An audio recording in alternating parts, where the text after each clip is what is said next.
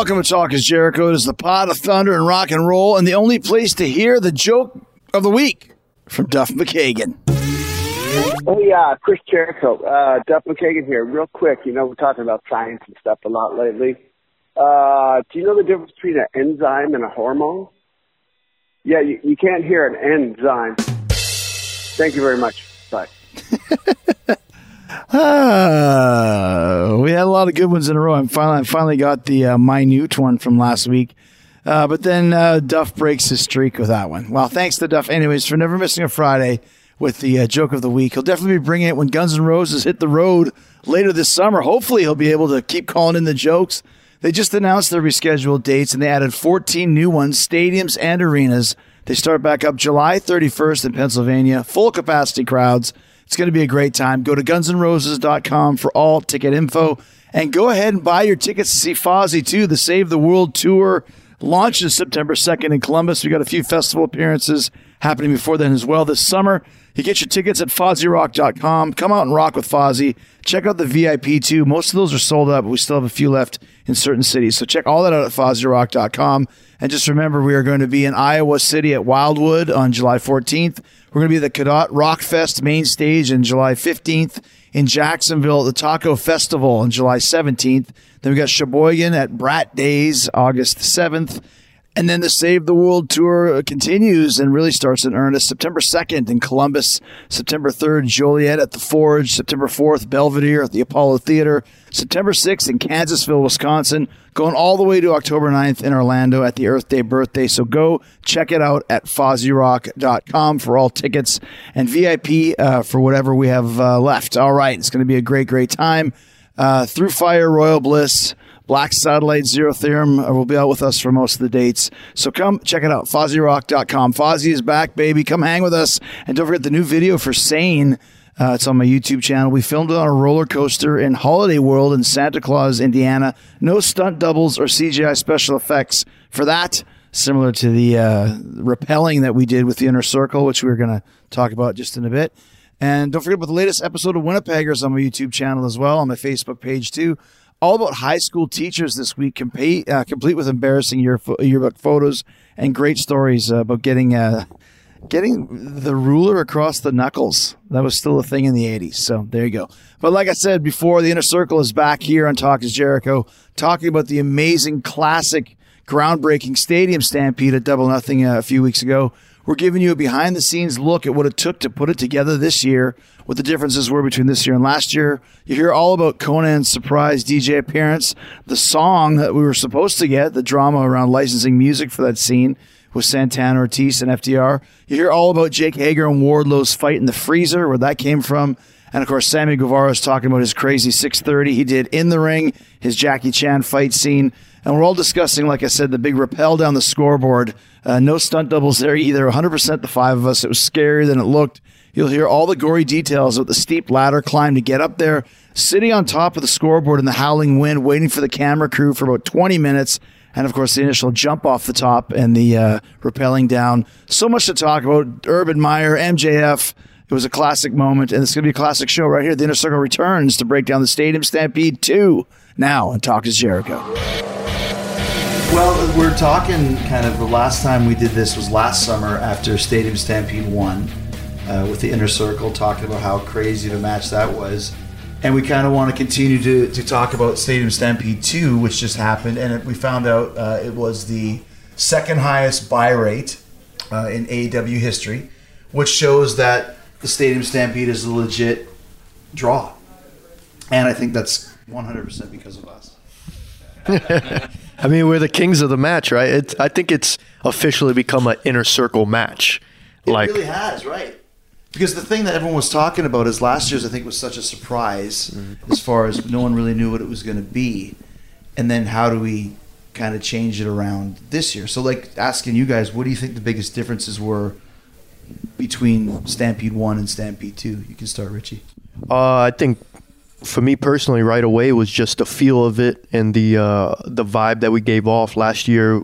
You know, it had a lot of haha, a lot of uh, you know, pretty comedic spots that were amazing and great. And uh, I think we we did our job in in um, providing an escape for a lot of people during that time, like the height of the pandemic. You know, everything was just starting, and I think um, you know we did our jobs with giving a little bit of everything in that one, and then with this one, it was just pure violence. It was it was. Uh, I felt like it was it was exactly what it needed to be with what we were building, and especially coming off of Blood and Guts and just all that. It was yeah, it just had a totally different feel. Like the story was different this time because of it too, right? Like more of a blood feud that started with the Blood and Guts, and we can talk about that a little bit earlier as well. But uh, we wanted to make it more of kind of a like a fight, like a like a like a like a big long movie fight scene. It's kind of what we were going for. Yeah, the the hardest thing to do with a intense storyline, um, intense feud, is the the finish really has to equal that intensity. You got to pay it off in such a way. And to me, that finish in the ring, live in front of everybody, was you know just really paid off all the violence, all the pain, all the souls that we had to take for that match. That finish in the ring was just something else. That was your idea for that, Sammy. Yeah, when uh, when Tony and you told me that, I figured one of you guys came up with it too, or maybe you guys were already thinking of it. Um, but yeah, it's uh, it's crazy, you guys. Uh, you know, you guys went with it too. What made you just? What made you think of it? Because it's a great idea. It's one of those ones like I should have thought about it, but well, I it's just because like you know, there's gonna be five thousand people there, and it's like, damn, we're gonna do a pre-recorded thing, and they're gonna watch on a monitor. It would be nice to be out there in front of the people. If only there's a way. Oh wait, we can do it, you know. Mhm. And uh, yeah, I think it all worked out. Especially when you came out, Chris. Like, uh, uh, no one thought we were gonna go out, and then you're fighting in the stands up there. People lost their minds. It was a cool moment because we had done like the the whole fight, you know, 28 minute kind of recorded thing, and the best part was Spears runs being chased by the motorcycle club, and then it's like we're back at that little area, and it's three, two, one, go through the door. Mm. And people are still watching it back. People are still thinking, "Okay, this is the next scene," and then suddenly they realize, like, "Oh wow!" Like, "Oh my gosh!" And then they start to see this ripple effect of like they're in the arena, they're in the arena, yeah. and then seeing you guys come around the corner, and it was just a really great idea. Yeah. Ortiz Ortiz was the one who also came up with the idea of all of us coming in through the crowd as if we were coming from the stadium. And I think that was awesome too. Like we, you know, the fans weren't expecting us to, to be in, even be in the building, and, and you know, we give them this huge surprise, and all of us coming through the audience and stuff. It was, it Where'd was you get awesome. that idea from, Angel? Uh, selfishly, I just wanted the the the validation from the fans. I just wanted to walk through the sea of uh, to, to feel that energy, man. It's just that the energy that night was unreal, and uh, it, it was def- definitely a testament to us coming back. It was it was the best way to, for it to happen, and I I just was like, man, we need to walk through the crowd. Like, why wouldn't we? You know what I mean? We just had this this insane brawl throughout the whole entire stadium. Why wouldn't we walk through the crowd? And I just want I just wanted to be amongst the And fans. it's one of those things. It was it was perfect. We, there's no other way we, we, we should have done that. We could have done that, you know. Mm-hmm. Yeah. And it, it, it, it, we were talking earlier, and someone made an analogy about this. In in that that match was almost like mimicking what we had been through the past year. Yep. We started out in you know with no uh, our match at cin- with the repelling and all that stuff. There's no crowd. We're doing this great cinematic thing. People are watching, and then slowly we emerge into the arena. And then the end, it's like the five of us in the ring, but everybody's singing. Everybody's having just the best time. And it was really like, here's the perfect example of where we're at right now. I think it was the perfect validation for all the hard work that we put in the entire year. You know, just leading up to that and and finally having that moment in front of a returning crowd and just uh, it, it's definitely something that that'll be with me forever personally. Like it's uh, all five of us being in the ring and, and just feeling that energy and having the crowd singing and, and just man, it was emotional, yo. It, it really was. My favorite part was Jake's like uh, dance. It was like It was like he was in a mosh pit. like doing like the frug or like the mashed potatoes. I got a lot of gifts, guys. Dancing ain't one of them. You're just feeling it. Though. yeah, yeah. Like, that was the best part of just feeling this crowd and like it was real. and like you're talking about when Chris came out, like it was so cool because you could see it on the on our faces backstage as they were slowly coming out and slowly revealing to the audience. You could hear the rumbles, and then the rumble got bigger, and then it got bigger, and then it was the big reveal that everyone could see them, and it was just like we haven't had that feeling in so long, and it's just like I really like don't want to toot our own horns, but it was like just man a great energy all the way around. It was just good for the wrestling world and just great to be a part of. So going back to when the idea was proposed, because we had thought about doing this kind, this long angle that would lead to blood and guts at the pay per view. Then Tony wanted to do it on TV, so so Stadium Stampede was like the the retort for that. And it, like, once again, we're making jokes, but it really was kind of on our shoulders because we'd been through the first one, and like you mentioned, it was in the middle of this pandemic. No one really knew what to expect. We just wanted to put on. I remember think we just want to put on a fun diversion for people, which we did. I mean, there was so it was violent at times, but there was so many gags, and then of course Jake and Hangman's fight scene was completely serious. Your guys up in the pool was completely not. Us on the field was ridiculous, but then it ends with Sammy taking this ridiculous, crazy bump. Yeah, it was fun for everybody else. Uh, that whole match was too fun for me. You got chased maybe like four times in that Yeah. match. Horses and golf Horses, carts. golf carts. So then, when the idea was Stadium Stampede 2, and I remember there's a lot of people saying, "Well, what are you guys gonna do? Like, how can you, how can you, you know, make make it better than the first? And I was saying, well, I'm sure we thought that after the first Elimination Chamber, or after the first Royal Rumble, or the first Hell in the Cell. How could you ever top this first ladder match? We just have to figure it out. But I feel that it started with us because we had been in the first. What do we do to make it different in the second? Right? and because of the the story that we were telling, we wanted it to be more violent. Yeah. You know, and one of the things we wanted to do was make it more like a like an action movie. And then we were like, well, we should try and hire a stunt coordinator or something along those lines. And then just behold that Jake knows a guy. Yeah, what a what a cool idea, and I think a lot of it stemmed from uh, the um, locker room brawl that we had, where you guys came out of the bathroom and into the um, into the glass, and what you guys did on the patio.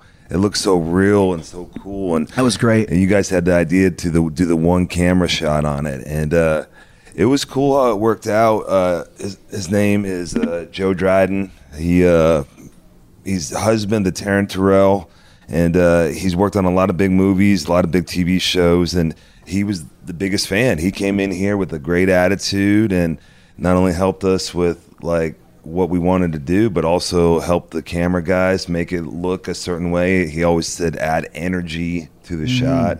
But it, wa- it was so cool. He climbed up to the top of the scoreboard with us and then climbed back down. I have you guys? Did you look at his his IMDb like his credits? Like the dude literally has worked on everything. He's a badass. in every aspect. Like John Wick was the one that you said, but yes, it's been John Wick, but it's been like he's the entire uh, the whole uh, what is NC NCIS New Orleans, which I think is on his tenth season. He is the stunt coordinator, stunt leader, stunt control, stunt, stunt, stunt, stunt, stunt. But every other movie, because even like like Bill and Ted, like all these other ones that you wouldn't even expect for 20 years. And so when I looked him up when you mentioned his name, I was like, well, this guy knows obviously what he's doing, but how is he going to be able to incorporate that with what we're doing? Did he help you guys at all, Sammy? Because your fight scene was looked like a Jackie Chan Yeah, movie. the- just like with the chair thing in the beginning, um, because you were saying like almost like there's like a ninja kind of fight, and then we're like, well, we're in a chair room, like maybe there's some stuff we can do there, and so he kind of helped us with that, going back and forth like a movie, and then you know we had the wall flip. Spears is like, you know, it's something you could do with the the, the wall, and then the guy's like, are you athletic? Like, can you? I was like, I could definitely do some backflips. Can we talk about the wall flip? That was like straight out of Mortal Kombat, bro. That was awesome. That was amazing. He definitely helped us a lot too with Yeah. our scene. He was. How, how did he help for you guys? Uh, we were just trying to, you know, because I, I think the vision that we had for that was uh, a little mix of Roadhouse with, uh, you know, uh, another movie called Belly. Um, you know, we were just we had so many ideas. We had uh, Rumble in the Bronx that we were, you know, we were Right. referencing to. But yeah, we just that was our whole vision and mindset was that we wanted to make it look like, like you said, an action movie. And we're just whipping a bunch of guys' asses, and then we we get to the point where we have a moment in the middle, and then we just fight. Like they they were super awesome with uh, making sure everyone was in place and and you know what things to do and what moves and yeah, they were they were just awesome. It was great to have them there and and You guys did the homage what Jake and uh, Hangman did last year. Have a drink before. Yeah, you fight. yeah, exactly. That was cool. Yeah, uh, uh, to go off of Santana's point, uh, he he actually brought up a really good idea of like fighting in layers, so, so the scene looks more dynamic. So like when we attack somebody, we're like Santana attacks someone, I step in front of him, I attack someone, just so it adds a different like um, uh, energy to the scene, and it kind of keeps it moving. He was he was like uh, really telling us like when you do stuff too much too fast, then it'll kind of get jumbled up. There has to be a pacing, just like there is with wrestling, and that was easy to kind of like for us to kind of get with. And uh, yeah, they they were dope, man. He was he was really cool. It reminded me honestly like of of I don't know if you guys ever seen The Raid. It's like this uh, Oh, uh, yes. a movie for I think it's Insane like movie. Thailand or something. yeah, yeah. And um, there's a fight scene in there where the guy is in a long hallway, and there's just people coming out of different apartments, and he's just fighting through in layers. You know, going through that hallway and just busting his way through, and it was yeah. it It's was interesting because he told me this fight scene that you guys did in you know 12 hours would take three weeks in the movies, and I was like, well, it's like guerrilla filmmaking, man. Because the thing that I really felt about it is like we think like wrestlers, we fight the way wrestlers would fight. So when you, we're doing bar scenes or whatever, the, it's is a wrestling element to it. But for, what I liked with him was he he put the stunt fighting, the Hollywood into it. Like there was a couple times with with Max and I, and they're the two best punches of the night where you film from behind and you throw magic, movie yeah. magic, and we Yeah. missed by you know three feet, but from behind it looks like I clocked him because you're like wrestling punches stop, these ones go right through, and it's like a Schwarzenegger thing. And I was like, why don't we do this all the time? But of course, you would have to be completely locked in with the camera. And then he came up with the idea where where I, uh, I hit Max and then ran the chair where he sat in the chair and then took him and would run him into something. yeah. But and then the other one that was really cool was his other buddy who was Corey. Yeah, We're calling yep. it choreography. he we go into the office and he goes, I just did this video and it's a fight scene where the camera is on one side of a window and the guys are fighting on the other side of the window. So we did a fight exactly like that. And I was like, Do you just happen to have this on you? Because they didn't really know. They weren't really scouting out the place because he was supposed to come when we did our rehearsal a couple weeks ago and couldn't make it. So I was like, how do you just happen to have this stuff? But that's what they brought to the table, which I thought was just great. And the one I thought for you, Jake, with, with was when Wardlow picked up those kind of water cans and used it like as boxing gloves. Is that something that he thought of? Or is that you think of that? Oh yeah, yeah, yeah. Uh, we were uh, trying to like make it as natural in the elements as we could, and just use what we had because there was so much in there. And uh, he uh, kind of gave us like, hey, maybe these are a good thing to play with. You know, just watch out for like the metal end on them. And then he the the jab that looks so Yeah. good. It looks like he took my head off with it. Originally, originally we were gonna shoot that from behind and show the head jerk, and then they ended up shooting it the other way, and it, and it still worked out. And then he said at the end of that, that was one of the shots that he didn't know it, it could have worked out from that way, and it ended up, you know, going. So My favorite was the, the, the freezer scene and Wardlow grabbing the huge icicle and trying to stab you with the. That was awesome, man. Like, yeah, I, you guys definitely like that element and, and using the freezer, and that was awesome. eight-year-old Jake channeled his uh, Schwarzenegger. And Hell yeah. There, you're full of steam, Wardlow.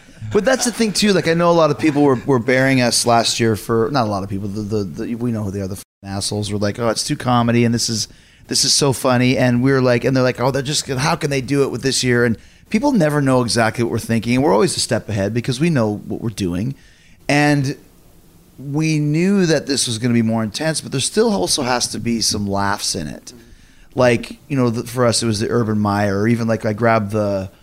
I grabbed the megaphone and yelled in his face, which, by the way, really would like it's loud, but it's funny, but it's loud. But I think every great action movie has stuff like that in it. All of our favorite movies, like you mentioned, Schwarzenegger, or any Jackie Chan, or any John Wick, there is moments of smiling as there should be. So I was like, we can't just go completely away. Maybe we won't have Ortiz, you know, get stuck in a bell, which is still my all-time favorite moment in AEW history, where he's just doing the shake because of it. But let's go back to once again. Okay, so how do we create this? So we came here a couple weeks before to the day after Blood and Guts to the stadium, just to have a conversation about what we wanted to do. And I'm sure all you guys kind of remember more more than each. But I was thinking, okay, we know that there's because Tony said he wants to put Urban Meyer, and originally it was like Tebow or, or Trevor Lawrence in the office. And I said, well, maybe we can fight in the office. That'll be our world because last year everyone broke away into their own little worlds. So how did you guys come up with your worlds? For me, uh, there was already a chair room for uh, like for the stadium. They had Did like you a- know that? No, we just were walking around the stadium trying to find an area, Oh. and then there was already a chair room, and then uh, Spears was like, obviously, you know, that's his room, and then uh, we were thinking like lighting and all sorts of things, like almost like a video game. Like this is uh, one of the bosses you got to beat, and uh, so kind of when I walk into when the lights go off, it's almost video game like, like you just stumbled across the Pokemon, and now you need to go into battle, kind of thing. Um, so that's kind of what we were thinking. Just finding that one room. Yeah. How, how for the bar fight? We just wanted to show a contrast. Like we had a different, uh, many different uh, ideas going into it, but uh, you know, uh, with the music, we wanted to kind of set up the world where it's like, okay, they're in the. Uh, originally, we wanted a country song playing in the background, so it's kind of like FTR. This is kind of their scene. Bam! Here we come busting through the doors. There's a shift changed with Konnan changing the music, and then hip hop is playing. Uh, so that was our idea, where it shows a contrast between us, because very much FTR and us are, are very much alike in a sense, but we're from different worlds, and we wanted to kind of portray that in the scene. And um, I think he came across like so. And um, I, I- I just have to sidetrack for a second. Tully in that outfit was amazing. it was one of my favorites. The picture that they have with Tully just. You guys just walk sitting in and there. we shoot, shoot Oh the three of them? man, it's it's amazing. That's one thing I love about Tully is he goes all in. Like he's not, he gets it. He's he understands the heel. You go on, you're not worried about what you look like. He mm-hmm. shows up in like his sparkly, like when we were shooting that bubbly at him, he was nowhere to be seen. He wasn't getting his sparkly jacket wet for. I, I aimed for him though. I saw him trying to get away. I was like, I'm gonna get you. But but yeah, but the the the the dichotomy of that was so great, and the original idea was. I think you mentioned we should try and get DMX, or maybe no, Max mentioned we should try and get mm-hmm. DMX. Mm-hmm. So to kind of talk about the music for a bit, I was like, first of all, we tried to get Van Halen running with the devil when Max and I teamed that one time. Mm-hmm. They came back and said for a one-time use, it's five hundred thousand dollars, which is basically a nice way of saying go fuck your ass, you know. Pretty And I was like, if I was the richest man in the world, if I was if I was Tony, I would have said, here's a million, give it to us twice. but they were like, and so uh, so Frank Sinatra was was a lot cheaper, but it was really hard to get because Sinatra, once again, this is a you know me and my shadow. This is a big time guy. He didn't write the song, but it's the publishers who own it. Okay. So then, even like for Judas, like when I want to use Judas, I can't just use it. Sony, who owns our publishing, has to approve. So DMX was the idea, and I thought, well, there's no way. So I asked Megha, who's who's as Konnan will call her, legal girl, which she's now changed her the AEW legal girl, which she's changed her Instagram too. If you guys saw That's that. awesome. great. she kind of does this. That's kind of one of her, her fortes for the NFL to get mm-hmm. ri- licensing for songs. So I said, well, it's probably a long shot. Thinking about the Van Halen one because Eddie had just died. They'll mm-hmm. probably never use it. And they mm-hmm. came back and said, yes, for X, going to give it to you. And it was for not a huge, not Van Halen money and not Frank Sinatra money, which was 15 grand, but somewhere like lower than that where it was affordable. We could do it. And I mm-hmm. even said, like, I'll go halves. Like, let's just mm-hmm. get this. And this is funny because this is like, and you'll, you know, you were having some rough times. Uh, uh, Santana was, and I was like, dude, I got a surprise for you. And he goes, "What's the surprise?" And like I said, we got DMX, and like I thought this is going to be it, like mm-hmm. you know, and and we were all excited. And I think you were probably, and you were, I think Larry said, "What's the surprise?" I said, "I just told you what the surprise was." Sounds Is that about enough? right. What more can Yeah, yeah. So I could only imagine. He's like, what a prick to I just just gave him like one of the greatest things ever. He's still asking what the surprise is. What a jerk. So, so then a couple days before, poor Daryl, because you guys, so Daryl's one of our production managers who he's on the field with us during the stampede. Now you got the guys in the truck, and you got us, and he's the middleman. I remember last year because he was wearing that stupid mask. I was ready to rip his mask off like at five in the morning. I'm like, "What are you saying? Tell them this. Tell them that." What make a facial expression because he's super stoic. He's Yeah. great at his job. Yeah, yeah. I'm super emotional. It's like, "F- God, God. so he tells me. So I heard that we don't have DMX. I'm like, what are you talking about? So then this domino effect goes to where we were originally given permission, but the family has to sign off on it, and they didn't sign off. So then I have to break the news, like, oh man, we don't get DMX. So then we're trying to get.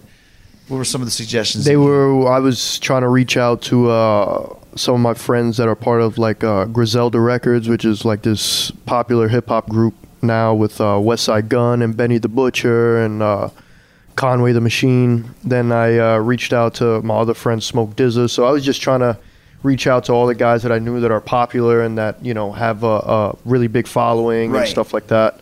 And they enjoy wrestling. They're and wrestling they and they're huge wrestling fans, Right. so they would have definitely like let it. Ha- it's funny because I I messaged Westside Gunn uh, the day before when when we were trying to figure things out, and he didn't see the message until what was it? I think Monday, and then Monday he responds. He's like, "I'm so pissed that I missed this message." Because he was like, bro, the next time he was like, the next time you ever want to use anything, you have my sign off, like any any time.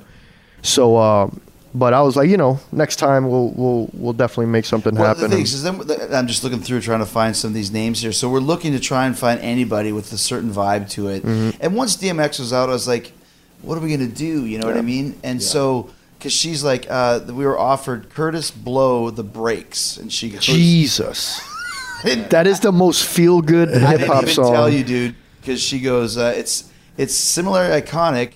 First rap song to ever be certified gold, and number ten on VH1's list of the hundred greatest hip hop songs of all time.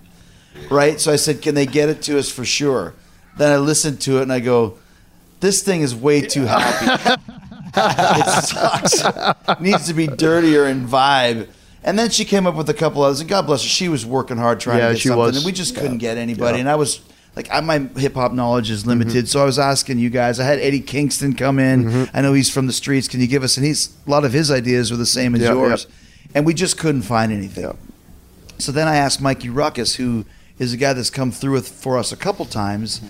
Can you make something like? Can you make X go and give it to you, but just not where we're gonna get sued? Like a remix with a- almost, yeah. with- yeah, he came back with one. It was and Megha just said you got to change the horns or whatever. Like, Mm-hmm. was- and he came up with one that was pretty, pretty damn close. Pretty and it was close. Yeah. When I when you sent it to me, I was like, did they use the same beat?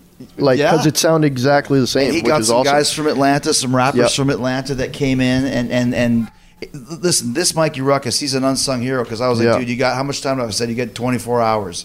Find some rappers and and do it. So he Yeah. he really he really did, and uh, it came through in the clutch for that for us. So Yeah. I'm just trying to find the rapper's name. Uh, Omega Sparks and Doe the Paperboy uh, from Atlanta laid down a great rap for Mm-hmm. Us. And then the last thing I'll say about it is we originally tried the country music, but I was like, okay, this doesn't fit at all because this is lit like a club. Mm-hmm. It feels like a club. Everyone's dressed like a club, and Konnan's the DJ. And he would never. He would never. I don't know about never. No, don't listen. it past him. I We- put it past him. Ortiz and I, we had this argument over text. Like, we were all talking with with FTR and stuff, and uh, I was straight up. I was like, first of all, Conan would never play no. I don't know about, music. man. And then That's he goes, debatable. I don't know about. I was like, bro, he'll tell you himself. I mean, Konnan might just- surprise you, man. I'm telling you. No, with don't some with him. with some freestyle or Well, I'm talking about with some uh, some some country. he would shit. play like '80s Loverboy or something like that. The country- Yeah. And the fun, the funny thing too is because we had just gone through all this stuff on the on the on the DMX and and the the, the, the library music they had this country music, it was really bad. And then I'm like, well, FTR wouldn't hang out in a place like this. And I said, just find some really shitty EDM. And they used that, and then when the transition came to the to the hip hop, I thought it really was like, okay, that worked. Yeah, yeah. The best is like the club is playing EDM, right? And you got FTR and Tully dressed like some some village people. And I, I, think, I think that was the greatest thing ever. And then their facial expressions when we walk Yeah. in, and you see like Dax with his hand on his hip, Yeah. and he's like leaning again, and I'm like, this just doesn't look right at all. this is and, and then the funny thing about it too was was uh, when they got a bunch of extras, and once again, like I don't like I'm not a control freak, but I'm kind of the point man on this. So if there's something going on with our match, and you got to tell someone in our, please tell me. They told everybody else but me about they needed extras for the club. So last minute they get the captain to get extras, and I said, "Can I see a list of those extras?" All guys. And I'm like, you understand this is a club, right? What kind of a club are these guys hanging in if it's all guys? EDM Village People Club. the, the Blue Oyster. the Blue Oyster, for, Pol- right? for Police Academy. Yeah. So then, so then they they get they hire some chicks who they did the same thing they did last year. They show up for the shoot, goes too late, they leave. So we got the aforementioned Megha, the AEW legal girl, and Jess Palumbo, who's our producer, Yeah. put on nightclub dresses and hung out there. So Yeah. at least you had a couple girls in the shot. Yeah. Thanks a lot, Chris. I appreciate it. I, I was all about fighting in the Blue Oyster, man. I love Police Academy. We could have probably licensed that music fairly. yeah. Jake, how about the, the, the your guys' scene, the freezer and all that sort of stuff? Oh yeah, when we came in for rehearsal, I had uh, the highest hopes of being in the DMX scene. I was gonna just kind of work my way. I I think everyone was trying. Yeah, but it, it worked out g- way better that that was your guys' world. And uh, Chris, you had the idea because you That's had right. seen that you uh, scouted that they had a big freezer full of stadium food, hot dogs, hamburgers. But you know what's funny though? Just in, in, I didn't scout it. I just said I remember. I had just I thought about Rocky when he was in the. He worked at the butch at the at the factory on the docks, the the meat factory, and he was practice working out with the with the carcasses. And I thought it'd be kind of cool, like a scary movie where there's hanging bodies, but they're carcasses, and you guys were. So I said, "Is there a freezer in here or something?" And that's kind of where that started. Yeah, yeah, I thought it was a great idea. I immediately thought that'd be awesome if we could do like a Bruce Lee like mirror scene where there's where is the guy type deal.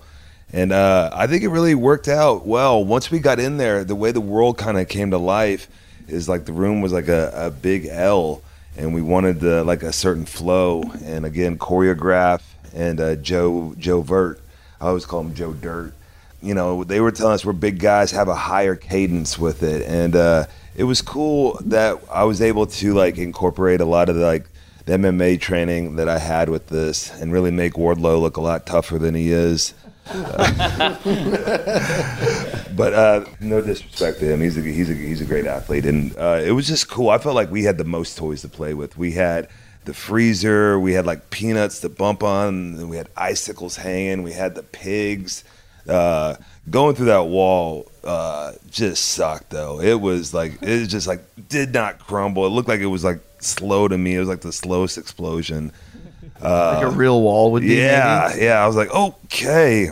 Um, but I was very happy with everything, and man, it was just cool to kind of get the Backstein side of it and see how they really would do that for a movie. I'm a big movie guy and love action movies, and so how they would show how they would shoot into the wall scene and uh, specifically learned a lot. And talking about Joe Bird, it's cool. Like it's so different, but the stunt world and what he does is very similar to ours. We just have our differences, and it was cool to kind of get to pick his brain. I know the flight, the fight scene that we had. Uh, he was like, "Could you slip, slipping? If you kickbox or, or and, you know we, MMA training, slipping is you, you're you're dodging." And Max didn't know that term, and so it was like, and swing and duck for us to be like, you know. I don't even know how you would say it because we don't really do. It'd be block the punch, block the punch. Duck two. It's, it's- yeah, duck two. So but just the little slip and those little details helped to make it different and make it seem much more kind of exciting. Sammy, talk about the second part of your scene because I know there's some stuff that you wanted to do after the chair room when you kind of went. Oh right. room. So like uh, there was that uh, I don't even know what you call it that big shelf thing with all the stuff Yeah. on it, um, and then we had those two tables, and you know me, I'm always trying to do some crazy stuff, and so first there was an even taller shelf right to the right of it, and I climbed up there, and see that was probably like 20 feet in the air. I'm like. Yeah, maybe I just go, you know, I jump off this, miss miss something, whatever, and that's the end of my scene. I'm dead after that. everyone's like, "You're legit gonna die though. like there's concrete underneath." I'm like, "I'll be fine. Yeah, right. I understand how to do it." Um, but then they're like, "No, uh, you can't do that." So then I was like, "Okay, maybe I'll do the lower one." So. And then it changed and to, oh, no, we don't want you, you know, jumping off. And I'm like, all right, maybe, maybe, maybe I get thrown off of it, you know? I just was throwing everything at the wall. I'm like, kill me with something. And then it got swept from under me. Spears moved, and uh, but I still got to do some parkour stuff. You know, Got was to- cool. Yeah, jump onto the little uh, forklift thing or whatever it is, and then There was one over. point where they were Wall like, Sammy flip. wants to use the forklift, like as if you wanted to like be pulled up on the forklift or something. Yeah, they all told me no. Yeah, big yeah, no on that yeah. one. Or not? Oh, the forklift. Okay, I thought you meant the. Oh, or was it what was it called? what is that called? The the thing Cherry picker? the cherry picker is that what it is? Or the the thing that goes up? Yeah, yeah, yeah. The thing that Kenny Moonsault. Kenny on? Moonsault in the street fight, yeah. So yeah, I had about eight people come up to me that day and say nothing off that, and I was like, "But you don't know what I'm gonna do." They're like, "Just don't even touch it." I'm like, "All right." And then the, and then the other thing was when you got the bolt cutters, you see the bolt cutters, you were gonna have the handcuff on for the NC. Yeah, but I yeah. remember halfway through, I was like, he doesn't have his handcuff. What happened to the Yeah. handcuff? And I'm like, he's handcuffed. Yeah, I mean, if you really want to get more behind the scenes, since we're speaking of the handcuffs, I mean, I got this black eye here. That's right. yeah. Yeah, Chris, you got to probably see that like I saw it. I was standing I never there. got to watch it back. Yeah, yeah. But I'm pulling these I'm pulling these handcuffs that's attached to the to the bar and I'm pulling it, pulling it, and I don't know who is in charge of these handcuffs. We're, you know, a million dollar company. Got four dollar uh, handcuffs. They came off, hit me right in the eye. Gave me a black eye. The, the, the handcuff came unattached and swung and hit him in the face. Dude, that hurt more than the whole scene. Anything else? Yeah, The whole fucking scene. I remember looking at Sean like, bro. we, we're supposed to take care of each other. He's like, that was all him. Yeah. Kicking my own ass. and, then, and then you said the handcuff was too long, the chain was too long. yeah, and then like I was, that? you know, doing the 630, like it's gonna whip and hit me or yeah, something. yeah, yeah. So I just left it in the cup holder. I was like, you know what? I cut it off with the Right, bolt cutters. That's what I did. That, that makes sense. yes. Let's talk about the, the big scene that everybody was talking about, which of course was the repelling off Oh, the God. scoreboard. Which you guys are all blaming it being my idea. Was it really my idea? That was your all you, idea. so how do you guys remember being No, I. I think I think we what it was was that when they told us, all right, we're gonna do Stadium Stampede two with with these guys with the Pinnacle. I think that's when we had started thinking of like ideas, and we were all throwing out ideas or whatever. So the original idea that we all had was to have a helicopter, right. right, and fly over the stadium, lower, and we all rappel out of the helicopter, Right. on some like SEAL Team Six shit. And uh, and I remember, I remember when we had mentioned that to you, you were the first one to go. Well, y'all can rappel. that helicopter is gonna lower that ass, and I'm gonna walk right out of it. Yeah, I do remember that. And then we all started giving you shit. We were like, "No, come on, you're gonna be the first one to rappel out of there." And then, and then, yeah, I think you know it was a, a uh, an idea we all pretty much had and agreed with. And then I don't think the the helicopter was available. Well, it was funny because at one point too, uh, Charlie, who by the way did a great job on on everything, he said, uh, "Well, yeah, the, the, the, we can't do the helicopter because of the insurance." I said, "What do you mean?" He goes, "Well, the, the, no one can get thrown out of the helicopter because of insurance." I said, well, "Who who wants to get thrown out of the helicopter?" Bing. Sammy. Dude, I, I- it's a movie. you know, we're doing this movie like match. Imagine 20, 40 feet in the air You getting do thrown out. understand that you're that when you land, you will land on I'll make it, basically the ground. I'll make it work. I'll make it work. It's spoken from a true guy who's never been injured before. Just No. wait until you get your first. You'll think differently. Uh, but the point is, I was like, well, the idea has never been for Sammy to get thrown out of the helicopter, although Sammy wanted to do that. I remember He we were also- texting about it too. You're like, no, I'm not getting thrown out of the helicopter. No, Chris, I'm getting thrown out of the Yeah. helicopter. He's also the guy that wanted to get thrown off the top level of the staircase last year. Yeah. From the top of the stadium. I go, what's what are you going to do when you land? He goes, well, I don't know. Disappear. Disappear. I'm dead. So, uh, so the, the the helicopter was just hard, and I remember, I think somebody, I think it might have even been Tony that was really anti-helicopter, talking about Kobe Bryant, and he just didn't like helicopters and all that sort of stuff. But I remember that somebody told me, it might have been Charlie, that said that the mascot Jaxson de Ville, who I beat up last year, at the games repels from something, and he zip lines. So I said, so you mean repelling and zip lining? Is an option. He said, Yes. I said, Well, that's interesting. Let's put that down on the list of things. So that's kind of where that came from. And then they told me that because I think we had thought, okay, we'll, we'll zip line down onto the field and then we'll be ready to for battle. And they said that zip line you want to do is like double the price of the rappelling. And when I say double the price, it's like 50 or 60 grand more expensive. So it's big money. And I was like, well, I guess we're rappelling, not realizing exactly what that entails. So let's talk about that. So we film most of our stuff during the day, and then we have to wait till it's dark to film the beginning of the match, right? So we show up there, and, and let's talk about kind of the experiences of that. So it's it's funny because you're talking about Sammy crashing downstairs, Sammy jumping out of the helicopter, and we've been talking about Stadium Stampede all of May. We knew we had a big month, and we were had a vision. And in my head, it was always Sammy going up to the high spots and coming down. And it wasn't until about two hours before we actually had to do it that I got the actual details about what was happening. I went and sat in my trailer and I just sat there for a second by myself. Someone came in, I was like, need a moment, dog. Just give me a moment. Yeah. You're not much of a heights guy. No, I'm not, man. I would say that's probably my kryptonite. Dude, you never would have known. You never said a word. You Oh, can see it in I your mean- face in some of those sh- behind the scenes I'll shots. put that first climb up the scoreboard. Uh, that was scarier to me than going into an MMA fight. Yeah. I had more of a rush on that and like just felt like out in the elements. Like any moment it could have been Well, it. well, let's talk about it first. So we go uh, to the the top fla- platform where we, where we where we kind of landed off of that. That's as high as it goes.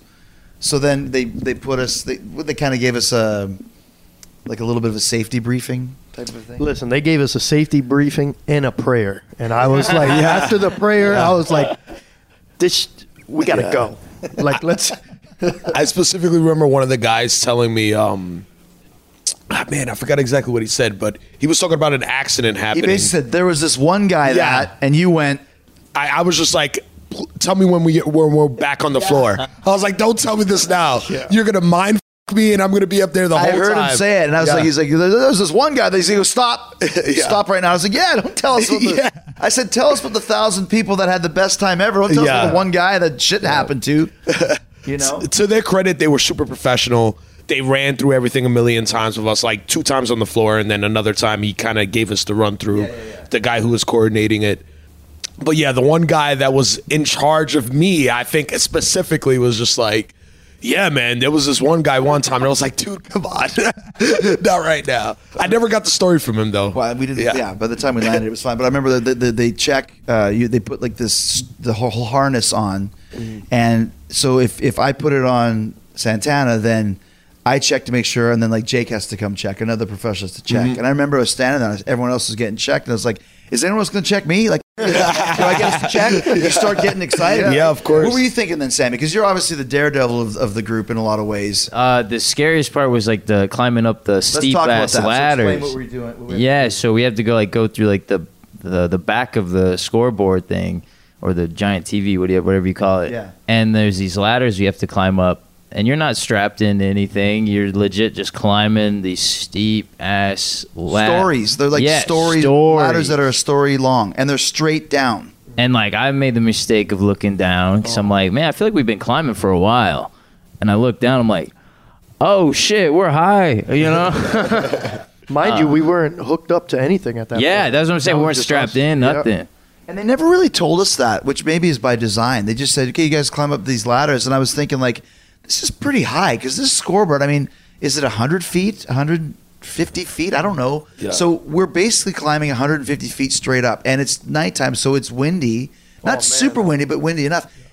I also had that stupid arm brace on, and my uh, arm was taped, so my hand was taped. So it's a little bit slippery, slidey, and that thing get, kept getting caught at times.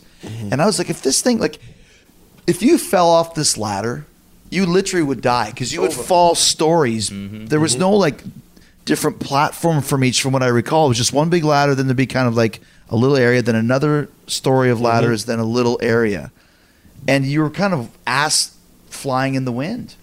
Now you said Jake that was more terrifying than a MMA fight. It really was. I had to like go to a special place in my head um, and just tell myself, step, grip, Yeah. Step, grip. And it was one of those things that I was so glad that I went through with you guys. And afterwards, it was an awesome experience. And like, I mean, how many like feelings do we get Right. like that in life? But if y'all would not have been there, my ass would not have gone on those stairs. That was for you guys. Merry Yo, Christmas. Jake. First of all, Jake, we we still got beef because supposedly the the stunt coordinators they were like the two biggest heaviest guys have to be on on each end. Yeah, we had to be on the ends. right? So, so we're getting up there and we're climbing. We finally make it up the, those terrible ass ladders, and we're inside the scoreboard. We're right behind it. Did you see those giant spider webs all over the place? Yeah, it was There's these insane. f- now I got to deal with spiders. too? Yeah. Like right out of a Sucks. Hollywood haunted house, Right, spider we survived the climb right to these. And you, I, I swear, the moment we came up, there was this giant spider going, "What's up?" I'm like, "Are you kidding me? Come on, man!" So we're we're inside the scoreboard, and you know the guy, the coordinator, he's like, "Hey, all right, so." Obviously, the two the two biggest guys have to go first, or whatever, and and uh, you know he was making sure You guys we were got to in climb order. up on the roof first. Yeah. Yeah.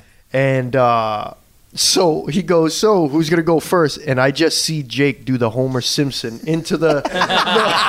into the bushes. Yep. Into, into the bushes. He disappeared. And then I'm looking around. And Jake is a big dude. That was the first time I I have I didn't see Jake. He just like disappeared.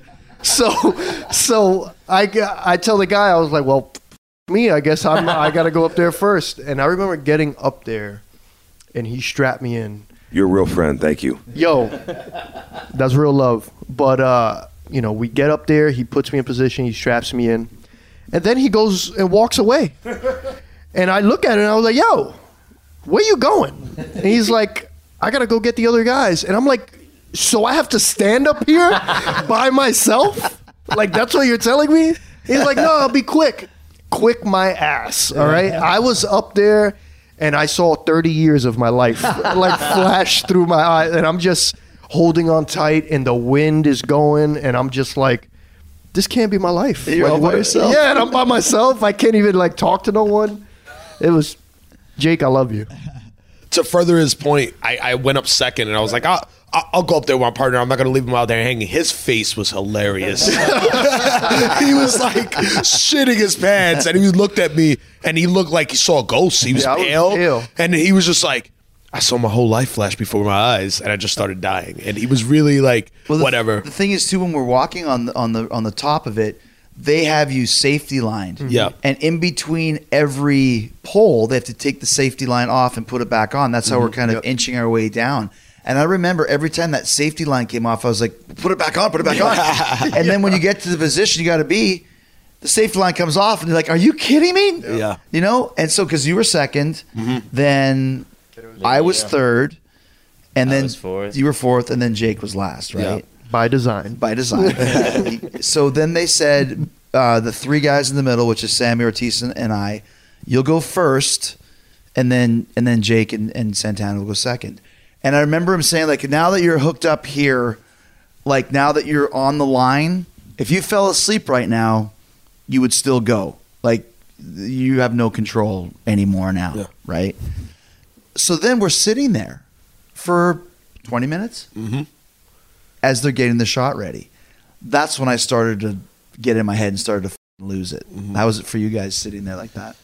That was terrible. Yeah, that was, you know, because like you said, your your your head starts going to like some real dark places. Yeah. you know, and you start being reminded of other situations Right. that that have happened, and and as much as you try not to think of those things, is is almost next to impossible because you're.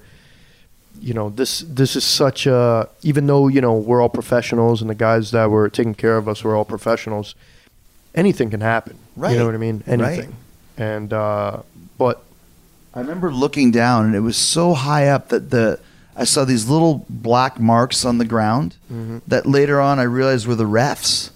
They were so small; they looked like little tiny, like smaller than than grains of rice, Uh-huh. like just little kind of little like eyelashes, almost smaller. You know? How about you, Sammy? So yeah, when we first got up there and we were strapped and just sitting with our legs dangled over it, just waiting. Uh, at first, I was like, "Oh shit, this is kind of scary." But then, like after a little bit, I'm like, I'm not backing out. I know y'all not backing out. So I'm like, whatever's gonna happen is gonna happen. I might as well just try to enjoy it because you know I'm probably never gonna do it again. Mm-hmm. So then I started kind of around, like kind of dancing a little bit next to Jake. You know, it was cool, man. I- It was. I definitely don't want to do it again, but it was definitely an experience. The best part is that then you start getting your, your vlog. Yeah. Uh, Joe's because Joe, like you mentioned, Joe, our stunt guy, he climbed up with us just to be there, and then climbed down again. Yo. I can't imagine climbing down those stairs. Okay, I would do it again because I would not want to do those things. If you stairs. can jetpack me up to the top, I would Yeah. do it again. But I'm not doing. I'm those not climbing ladders those- again. those So anyway, so you're doing your vlog thing, and I remember I made a joke when you're in the inner circle. You're always on top. What a stupid catchphrase that was. We're all laughing except for Jake, who's looking straight forward. so then I watched it again, and Jake has a little bit of a of a grin, and that's it. We're all like, ah, and Jake's just like. not fing around crew. as soon as we get down on the ground, I had so many production guys come up to me and they're like, "Man, we got your face when you were at the top," and I was like, "Yeah, did I look tough?" And they were like. That didn't look like he was an undefeated uh, MMA guy. And then I go, "So you guys had zoomed in cameras on us? I should have found out that beforehand." So then they go. It's a three, two, one, go, and this is go time. And I, I so you guys went. Uh, Santana and Sammy, sorry, Ortiz and Sammy went first, and I sat there for a second, a little longer, only because like a little bit intimidated, but like you're trying to make sure you're in the right position, and there was kind of a There's like a cable wire, yeah, the underneath, a wire underneath our seats that you could Same thing kinda happened got- to me. It got, caught, up on the caught a bit, harness. right? Yeah, yeah, yeah. Here's the thing. When you guys went, I saw the rope that was right in front of me gets pulled out. And I'm like, oh, that pulls them out. Oh, it's pulling me out too. And then here we go. So I came off, I swung straight out and I came straight back and hit the scoreboard. And I, I you can still see the little cut. I didn't Yeah. cut my, which Ortiz will say, Ortiz uh, hurt his finger, but I came and smacked against the scoreboard, which it's solid and it's serrated. Like you can feel the edges, like almost like, uh, like a like a like a, a, a ruffled chip. Yeah. And I hit that thing hard, and it was like donk. It's like shit. But the thing for me was there was no like if you bungee or something, you feel that you go down and up. There was none of that. Like once we went out, there was a swing. But you could feel we were super strapped in. I never felt like wobbly, and then I felt a little bit better about it. You know, um, how was it for you guys getting pulled out? Uh, yeah, I, I f- for the whole time to go back to your question earlier with the mindset, uh, it was helping that we were talking. Like Yes, me, you, and yeah. Santana were like off to the side, and we were talking. So it helped me get distracted, and I was just focusing on the instructions. I never looked down. I was like, if I look down, I'm gonna freak myself out. So I never looked down. And then when he said three, two, one, go, I was like, I'm just gonna go as soon as he says go. Whatever. I'm gonna trust in the equipment, trust in everybody, and go. So when I went, I pushed off and went flying off. And then as I'm falling down, I remember saying you can grab the the rope that the harness is attached to in front of you. So I'm a right I'm right-handed and just automatically I went to go grab the rope. But then as soon as like you hit uh, tension, it kind of pulled up a little bit and my fingers slipped down and it hit the metal part of the um The clip or whatever. the clip, yeah. And my fingernail hit my cubicle. and My fingernail almost That's came what off. it is. Yeah, I see it now. So then it just started bleeding, and then all the fear I had went away because I'm like, my finger, and I'm like, you can see certain shots that I'm in the air, can't even lay down. I'm, I'm supposed to look like a badass, but I'm just like this with my finger. And luckily, man, I my finger didn't get caught with all that pressure coming thinking, down. Yeah, that could have been dangerous. Man, I I, I would have kept going with a finger like my no finger just on the floor, like what I would have did. But I, I almost lost a finger. But Jake, being the only smart one, he, he stopped by a gas station earlier today and got gloves. Ah. And everyone I talked to, and they were like, "You're repelling and you didn't have gloves." And I was like, "I know." us. Yeah, no one told us. Yeah. I think we do this shit every week. Any other entertainment, movie, TV, whatever, they'd have stuntmen going down, and then we'd get about six feet off the ground. Yeah. We'd say cut, and then we'd get the glory shot. Yeah, yeah. That's not what happened. That was us from the beginning till the end. Yeah. Um, so when we go over the edge, what what are you guys thinking, and how much longer was that until Santana and Hager go? So right before it happened, like for me, like the sitting down and putting your legs over the edge and just kind of having to dangle there, and then they have to pull the slack out of the line, and it kind of like pulls your hips out, so you They got to have a good grip. And, and before he said, let me just say, what he's saying is we're literally sitting on the edge of that thing, like a little kid dangling his feet over the dock to splash Like the water. We're, are in the that's how we're sitting yeah. for 20 minutes. So continue. and uh, over the top of where we're sitting, there was like a steel cable, and I noticed like my my thing got caught on it right away, and I was trying to like hit my butt over it, but not go too far. And I know you guys had problems with it, and I felt like I was on an island screaming, "Hey, there's that cable!" but you know how it goes in the moment. But after we got up there and we got over, and like I saw you three go first, you know, it's just time to go. You're not going to leave your brothers behind. And uh, like he said, you felt very secured and uh, going down. At the very end, the pyro starts going off, and they had me the last one. I was right over the pyro, and I was literally like Yosemite Sam, running, trying to get over the away from the fire. And then the pyro guy came up to me. He was like, "How was it?" I was like, "Do I owe you money?"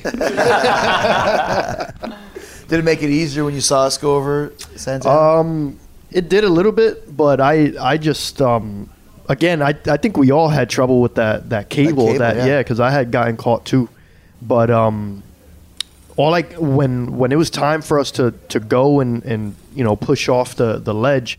All I kept thinking, and I think I might have yelled it while we were going. To, I just kept thinking of that scene in The Lost Boys, where they're hanging from the bridge and they just let go Yeah. and they fall into the clouds.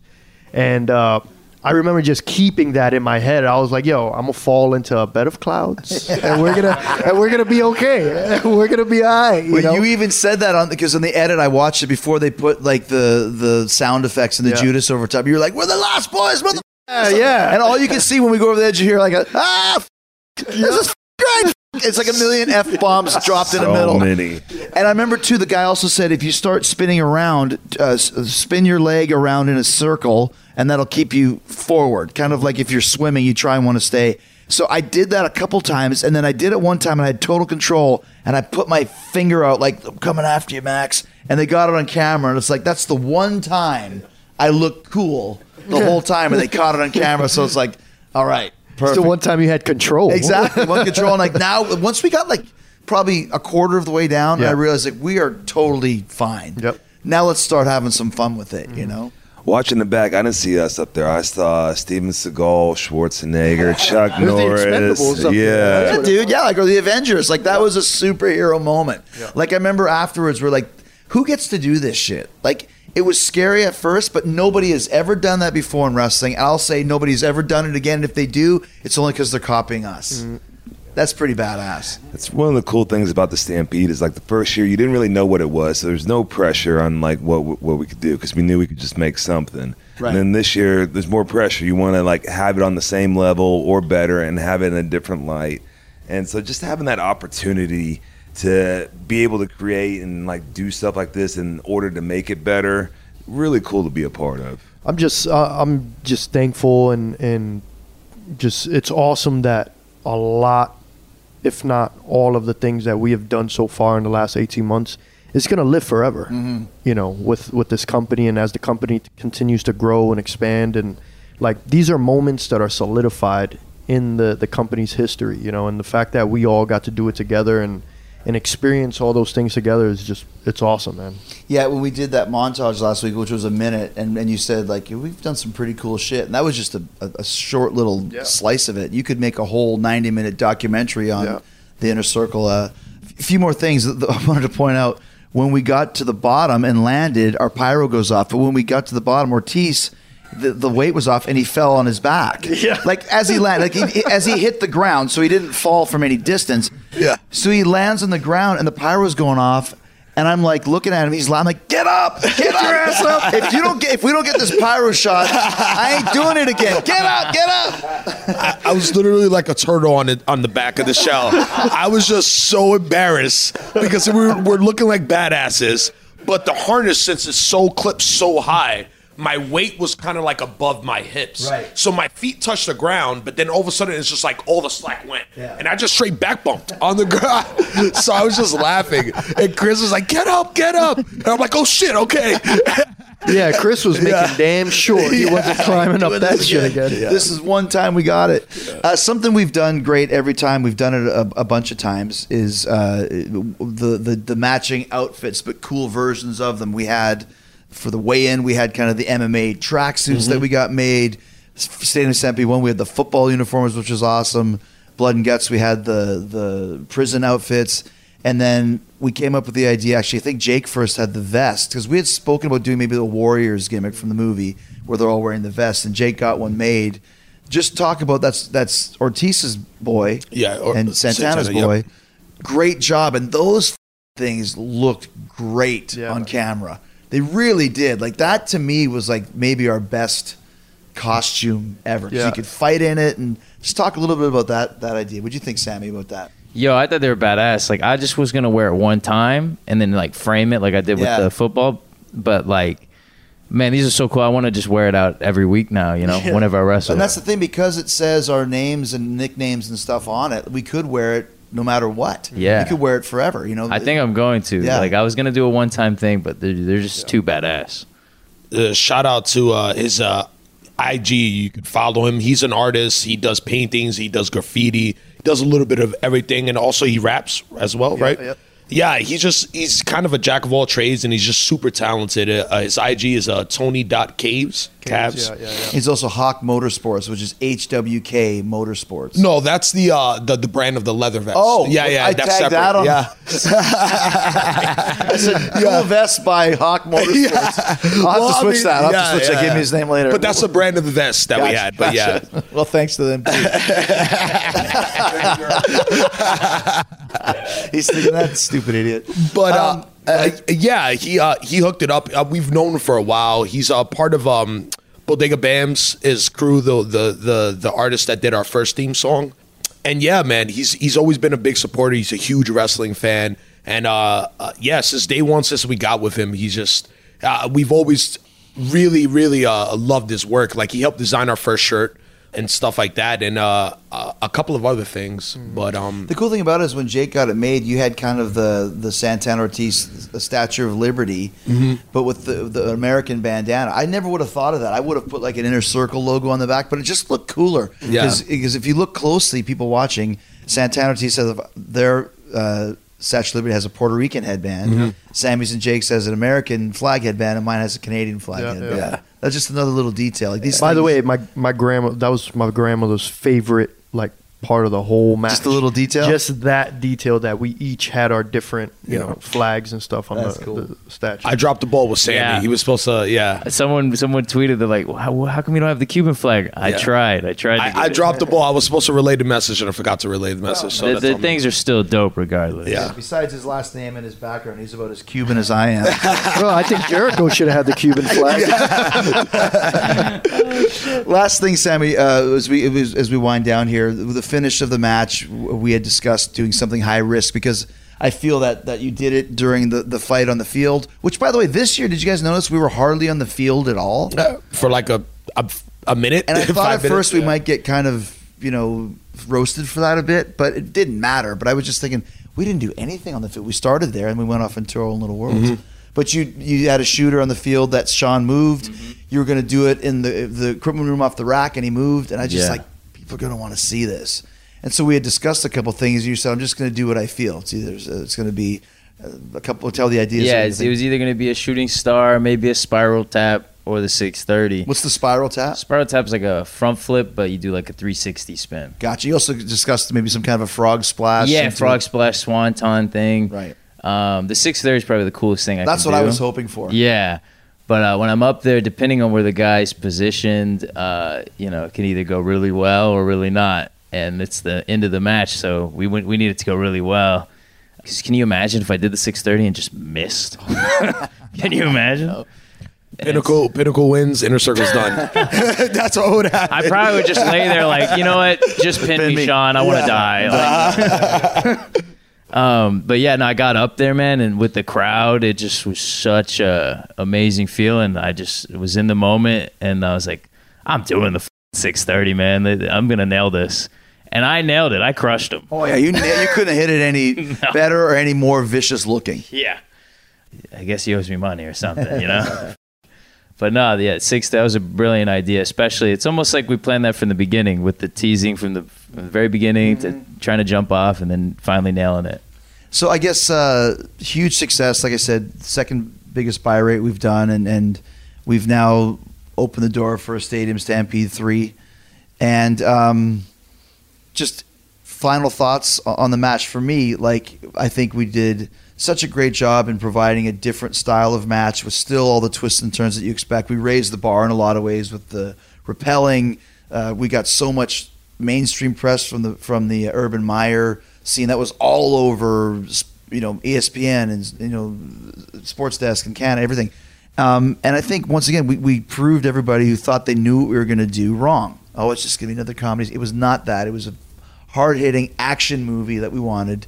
And once again, to do it with you guys, it was awesome because definitely one of the highlights of my career is being in the inner circle. But doing this, I remember when we finished that rappelling, just all of us looking at each other, going like, "What? A, this is the coolest way to make a living ever." Yeah. You know, it was just unbelievable. So No better job in the world, man. yeah, so I just think it was a huge success, and once again, another great moment to experience with with you guys.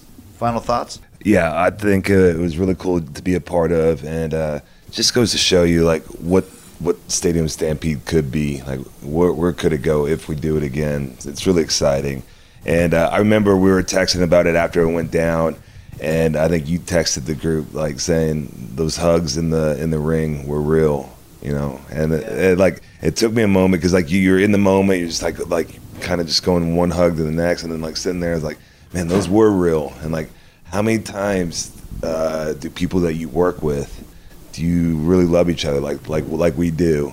And it's, it's just man Yeah, great place to work. Yeah. Yeah, like I've, I, uh, it, like I said, it, it's. It, I think this is going to be something that we all remember for for the rest of our lives. You know, like uh, I know damn well I'm not going to forget rappelling off a scoreboard in an NFL stadium, and uh, being able to do it with all you guys, and and of course, you know, like we've Ortiz and I have said this before, like. Jericho and, and reading your first book was the reason why you know how we became a tag team and all that stuff. So to see our careers come full circle the way it has and just having just the opportunity to experience all these things man is has been truly special and like i if if it all ended tomorrow like i can honestly say yo like we we did something special you know and i'm and i'm proud of what we've done uh, yeah, to, to go off the point, I think the the hug at the end and the, it, it was that crowd, man. They they made that moment so special for us, and them singing Judas. It was just that was the moment. It was just very full circle.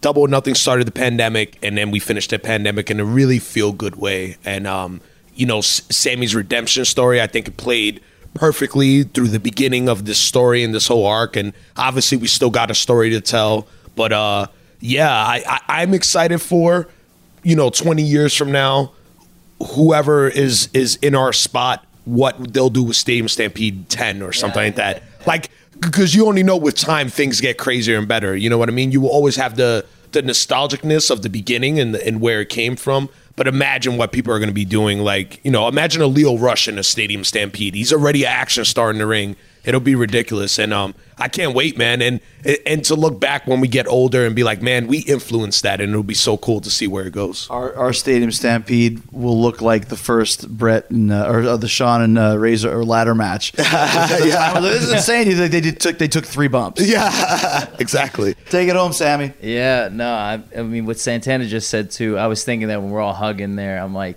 man, if it just ended right here, my girlfriend's here, you guys are my best friends. Like, if, if I just because earlier that day, uh, a fan came to my room, you know, and tried to get in my room at the hotel.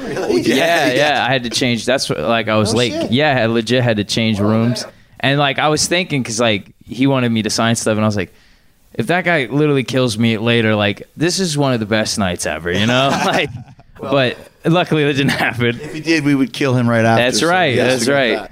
back. Uh, but no, it was a, it was a night I'll definitely never forget, man. Um, especially it was just cool to be able to see y'all's all scenes because I didn't watch anything back. right. I wanted to watch it with the crowd's reaction and everything, and just like how we all come together and then also get creative separately to create this one thing, Stadium Stampede. I think that's what makes it so special. Is it's just ten guys, us five, um, all coming together to make the best product. And Stadium Stampede, I think forever it'll be cemented with Inner Circles match. You know. That's it, man. Yeah. Well, guys, a pleasure as always. I'm sure there'll be a lot more to come. And uh, like I said, I'll never forget us sitting on top of that stupid. Corvette.